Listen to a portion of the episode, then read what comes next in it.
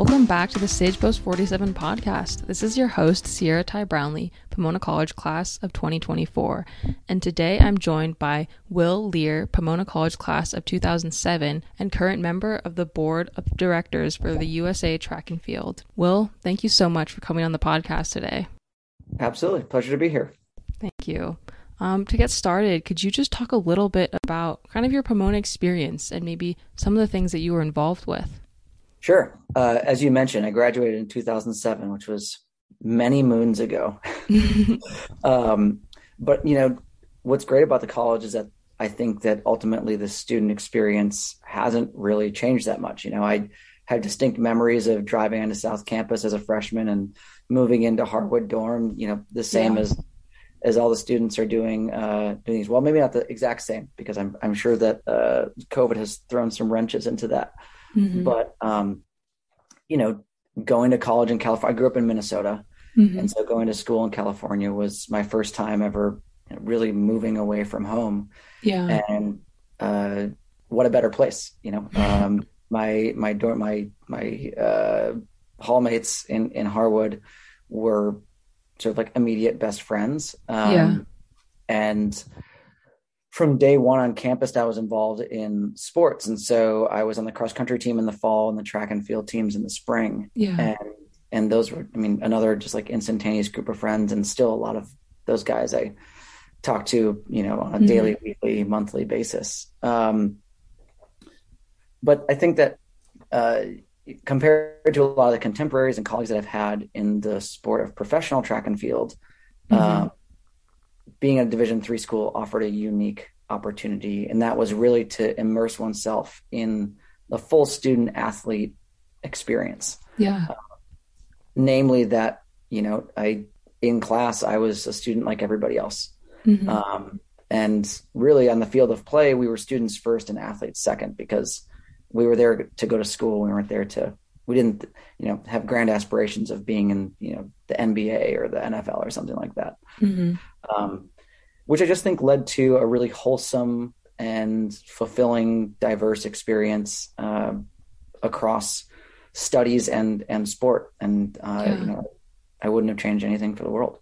Okay, that sounds great. Um, and so you just mentioned that being at like a D three school was an interesting balance between being a student and then being an athlete.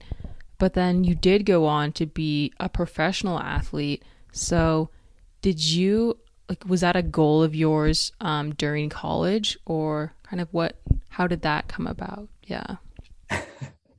That's a good question. Um, it was never really a goal you know? Uh, uh-huh. I, I, when i was in high school i think i applied to like 14 or 17 different colleges and universities. Yeah. Uh, many of which didn't have track and field teams. And mm-hmm. so running was something that i always liked to do um, and i was fairly good at in high school but I didn't ever.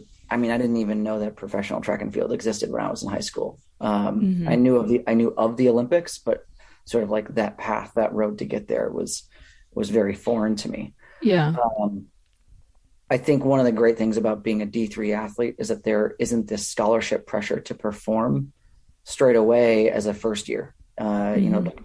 we have we all experience the same.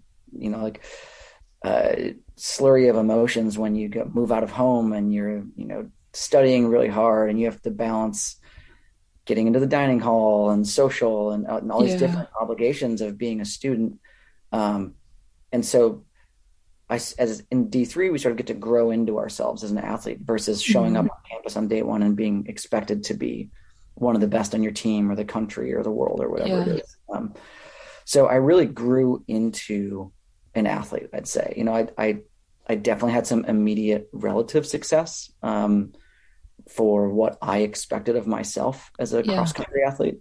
Um, but I mean, really, it wasn't until my second semester junior year that I was like, oh, I'm actually I'm pretty good at running, and maybe this is something that I should uh, start to consider. Um, yeah.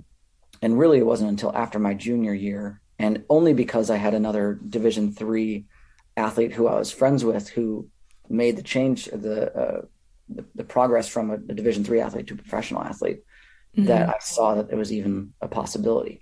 Um, and so you know, with that person that was Nick Symmonds. He went to Willamette up in uh, oh, in Oregon. Yeah, and um, and and you know, honestly, it's like through his leadership, following his his his uh, his path to to professional realm. I mean, I was just like, oh, that's how you do it. Okay, I guess that's what I'm doing. I'm moving to Oregon. I'm joining the Oregon Track Club, and that's that's what you do. Mm-hmm. Okay, so then by the time senior year came around, um, were you set on I think pursuing the professional athlete? I get, uh, or I guess pursuing that path, or were you still considering other careers, um, or just had like a different plan? Yeah, I mean, I I'd, I'd, say I had the no plan plan. Probably when okay. I was in school, if you would have asked me, it was it was much more clear. Yeah. Um, but there was still, you know, it was a, it, living on a hope and a prayer, right? Mm-hmm. Of like, I hope that I continue to progress in a sport as I have done, um, and if that continues, then I hope to pursue running professionally. But yeah. again, beauty of a Pomona college education is like, and if that doesn't work out, I'll go get a job at Google or something. Um, and and so it was really like it was my uh, it was my primary objective was yeah. to continue running. Um, but I'd say even still as a as a fresh or as a senior, I didn't really know what that looked like. Mm-hmm. Um, I just knew that it was like you know, it's like when we're going into your senior year of, of college, like I want to get a job. Well, what job? Whatever job I get. Yeah. I have an idea of what I want to do. I want to work in tech or I want to work in medicine or I want to continue in academia. Um, but where that ends up being, it's like, I have no idea. You know, uh, mm-hmm. there's just so many other variables that are out of your control. And I was pretty fortunate that I had a really good cross country season that year, which no one in the professional world cared about at the division three level. Um, but then I performed fairly well indoors in track and then outdoors again. And so sort of caught the eye of a couple of professional coaches and agents. And, yeah. uh, you know, as we say, the rest is history.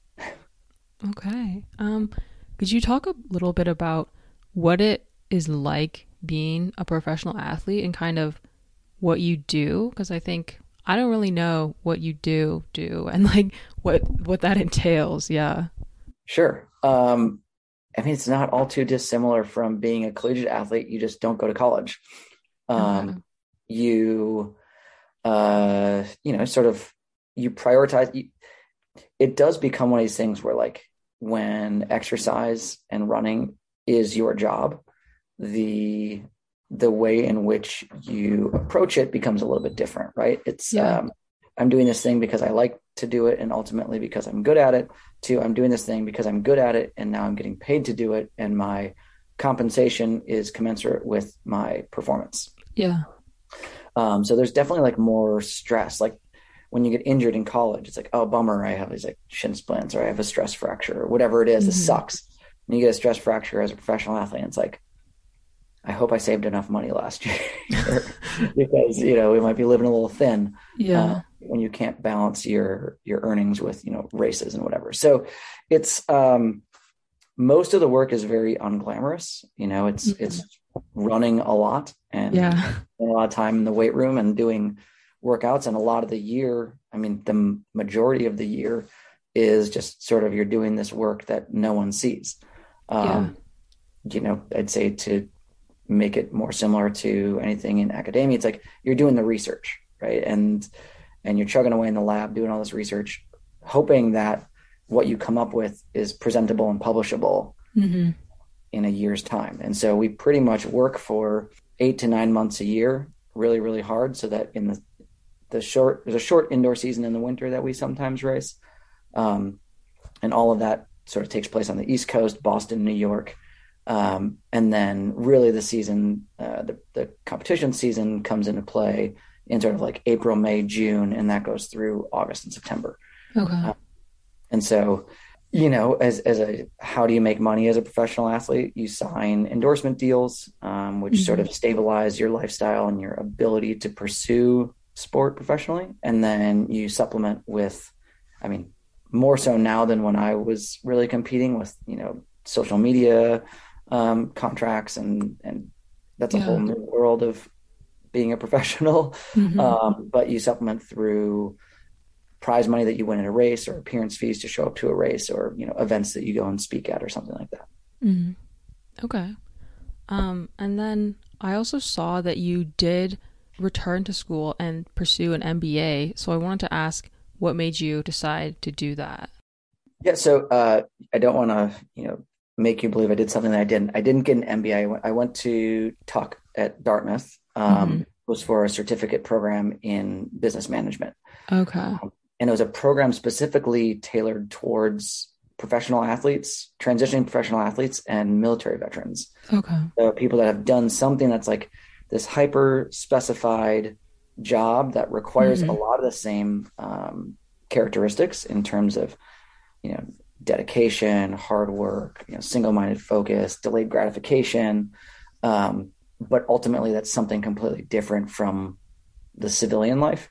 And what the program was engineered to do is to empower athletes and veterans by saying, like, you've done this one thing and you've done it really well to a high caliber for a long period of time the skills that you that are necessary to succeed in those avenues um, they are transferable in the business world and here's mm-hmm. how you can talk to business professionals or yeah. if you're interested in studying in, in, pursuing an mba this is sort of what it would look like mm-hmm. uh, and so that was it was a it was a great program the the faculty have talked i mean no holds barred they like they were everyone was so engrossed and and, and dedicated to you know answering questions, spending time mm-hmm. after hours, um, and and and ultimately everyone left. I think almost everybody left the, the program feeling like, okay, like I can do this. I can do this transition. I can. Yeah.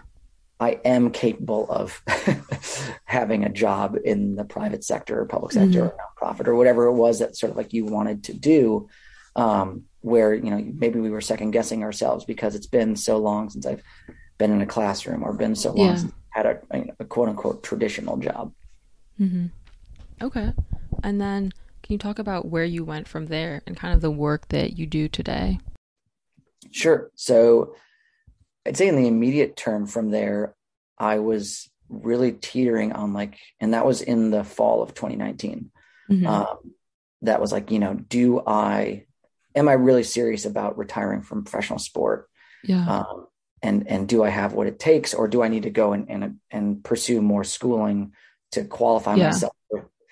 Because as someone who was very high achieving in my job, which was running, I was like, you know, this is gonna be really difficult to come in and and be working with like you know first year out of college grads at yeah. like a level at, and so um, what did I need to do, or who did I need to meet in order that like I could sort of step immediately above some of those entry level positions mm-hmm. or you know if did that require school or you know immediately would i qualify myself for over qualify myself for sort of like an entry role yeah um, and and when i answered some of those questions um, internally i said you know okay i've been working really hard as an athlete for the past gosh 2019 to 2007 12 years mm-hmm. um, i've earned a vacation Yeah. And so, uh, one of my favorite things in the world to do is downhill ski.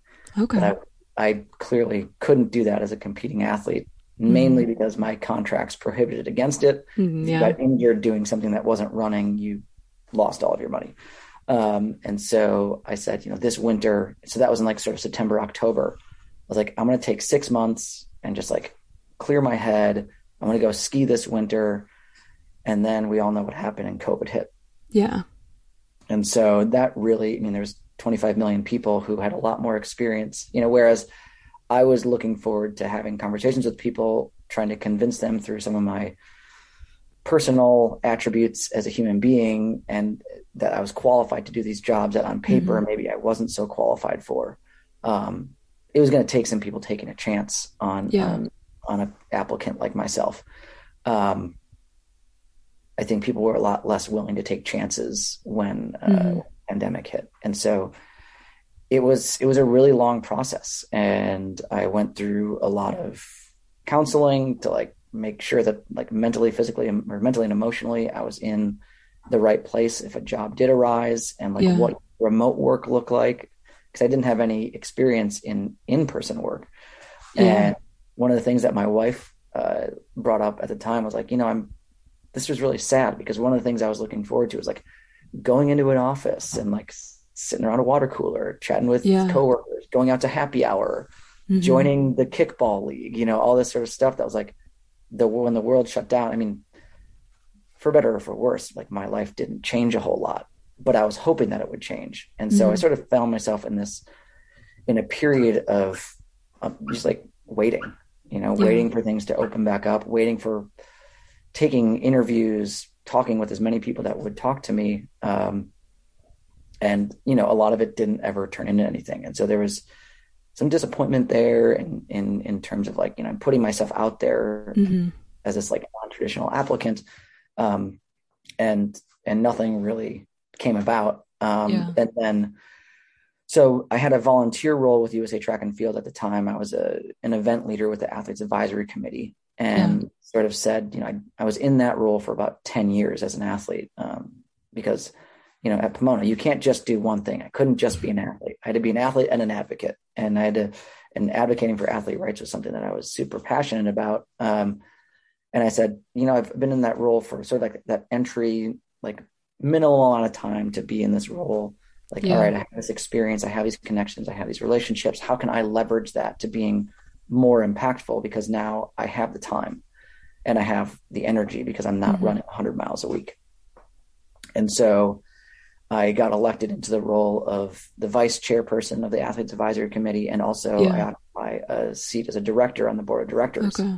which takes a, a huge amount of time mm-hmm. um, if you want to you know do it do, uh, do the due diligence and do justice to the position yeah um, and and as as sort of like that unfolded and as i got more and more entrenched in these volunteer positions um, a a colleague of mine at Under Armour, which is where the company with which I was an athlete for the last three years of yeah. my competitive career, was like, "Hey, we want to create a position for you in our sports marketing department. Mm-hmm. Do you have interest in doing that? And honestly, I was at a point where I was like, you know, beggars can't be choosers, and uh, and and also it sounded like a really fun opportunity. Yeah.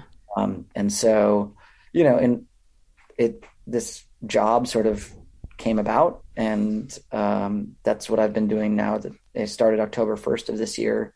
Mm-hmm. Um, working in the sports marketing department at Under Armour, but where I liaise between uh, product development in terms of their inline development mm-hmm. teams, their innovation teams, and sports marketing, where I work with our professional athletes in helping find creative um, solutions to uh, to product problems that we might have or, or short, yeah. shortfalls in product that we have as a brand. And so, mm-hmm. um, you know, using I, I, studied math at Pomona, and so what math is really is just it's problem solving, mm-hmm. and uh, that was always something I was really, really passionate about in, in terms of on a linguistic side of studying philosophy and a numbers side of studying, you know, mathematics. Like, how can mm-hmm. you come up with creative solutions yeah. um, to complex problems? And that's, you know, what I've been, it's been super fun to like exercise that part of my brain that, you know, mm-hmm. as an athlete, you're like, in a race scenario, you're always coming up with creative solutions and like on a, on the drop of a hat. Um, but as a, a as an employee, it's been it's been interesting. It's been mm-hmm. a, a, a difficult transition in insofar as like working for a massive corporation, things move yeah. a bit more slowly than you know when I'm a business of one as an athlete. If I want to mm-hmm. change something, or it's snowing outside in in I'm at my parents' house in Minnesota right now. Um, I'm, I'm, embarrassed to show you. Like, there's the shrine to my running. Is, nice. camera down. um, you know, there's high school, college, professional, all sorts of stuff up there. Most it's actually mostly college stuff. Um, but uh, you know, if, if if something's not going a particular way, it's only up to me to change it. Whereas yeah. now I have to go through a boss, and she goes through her boss, and and we have to get approval and all this other stuff. And so, mm-hmm. um, it's a it's a very different uh, experience than, yeah. than that's for sure. Okay, very cool. Um, so, where would you see yourself or hope to take your career in the future? Um, another good question. I have no idea. Uh, but it's funny in my onboarding process, uh, I've been meeting with a lot of global VPs and, and directors, yeah. various different parts of the brand. And everyone is like, you know, Will, we're so excited to bring you in as an athlete. And like, mm-hmm. you know, my, by the end of your contract, we hope that you found the avenue where you want to explore the rest of your career with Under Armour. Yeah. And uh, it's really it's it's helpful for me to hear like my boss's boss's boss say that to me because mm-hmm. it's like, you know there's expectations for sure in my role and and what they hope to accomplish and what I hope to accomplish in, mm-hmm. on an individual level but also it's like you know they're bringing me in because you know sort of like the college when you come in as a freshman study whatever you want and then by the time maybe you come in the end of your sophomore early junior year you found professors or avenues of study that you want to follow yeah. and like they want to foster that development of you like you didn't get into pomona because you well maybe you do some people do because you're a brilliant mathematician you get in because you sort of encompass this idea of a well-rounded liberal arts student whereas like you're going to contribute academically academically but also to the broader community that is the college it's at mm-hmm. under armour it was we're bringing you in because we think that you have a set of attributes that will help us succeed but yeah. also it's not just because you ran fast right it's like because mm-hmm. we see something else and like, we want you to find that and then once ultimately you do that's where your trajectory towards ultimate su- success will um, okay. hopefully yeah all right well, I think that we have covered quite a bit. And to wrap things up, my last question that I always ask is Do you have any advice for current students? And this could be really about anything you'd like to share. Sure.